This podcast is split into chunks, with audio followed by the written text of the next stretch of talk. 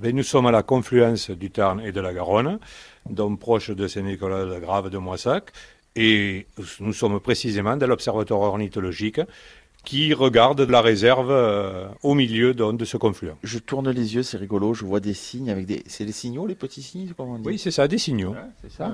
Euh, qu'est-ce qu'on a d'autre comme, euh, comme oiseaux Alors on a des, des goélands, quelques goélands le coffet, on a pas mal de mouettes rieuses qui viennent nicher, on a des sternes pierre-garin, il n'y a pas très longtemps, on a vu des guiffettes, des guiffettes moustaques, des guiffettes noires. Pour tout vous dire, nous sommes sur un secteur qui a été finalement aménagé parce que ce que l'on voit là devant nous, cette, cette étendue d'eau, elle n'est pas forcément très naturelle, euh, du coup, Pierre.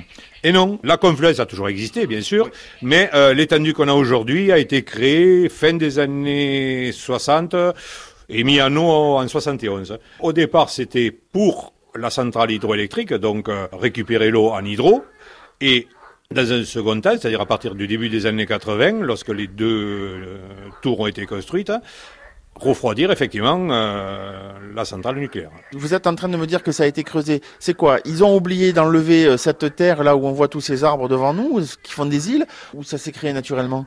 Mais ça s'est créé naturellement. À l'origine, en 71, c'était un grand plan d'eau vide de toute terre. Il n'y avait que de l'eau et grosso modo deux mètres d'eau.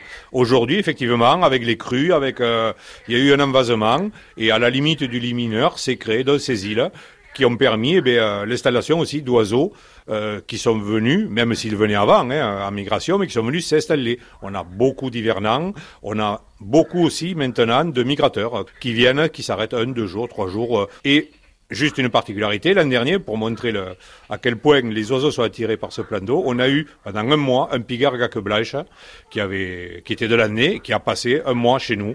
Le pigar gacqueblache est l'aigle le plus grand d'Europe. Petite question, puisque je suis avec le spécialiste de la Société des sciences naturelles du Tarn-et-Garonne, euh, cette Garonne que l'on a là devant nos yeux ici, est-ce qu'elle a toujours été là? Parce que j'ai entendu qu'à Saint-Nicolas-de-la-Grave, il y avait euh, des rues de la Cale. Il y a une époque, il y a eu de la navigation, me semble-t-il. Oui, tout à fait. La Garonne, euh, ici, divaguait beaucoup. Hein, et donc, en fonction des, des courants, des crues, mais se déplaçait.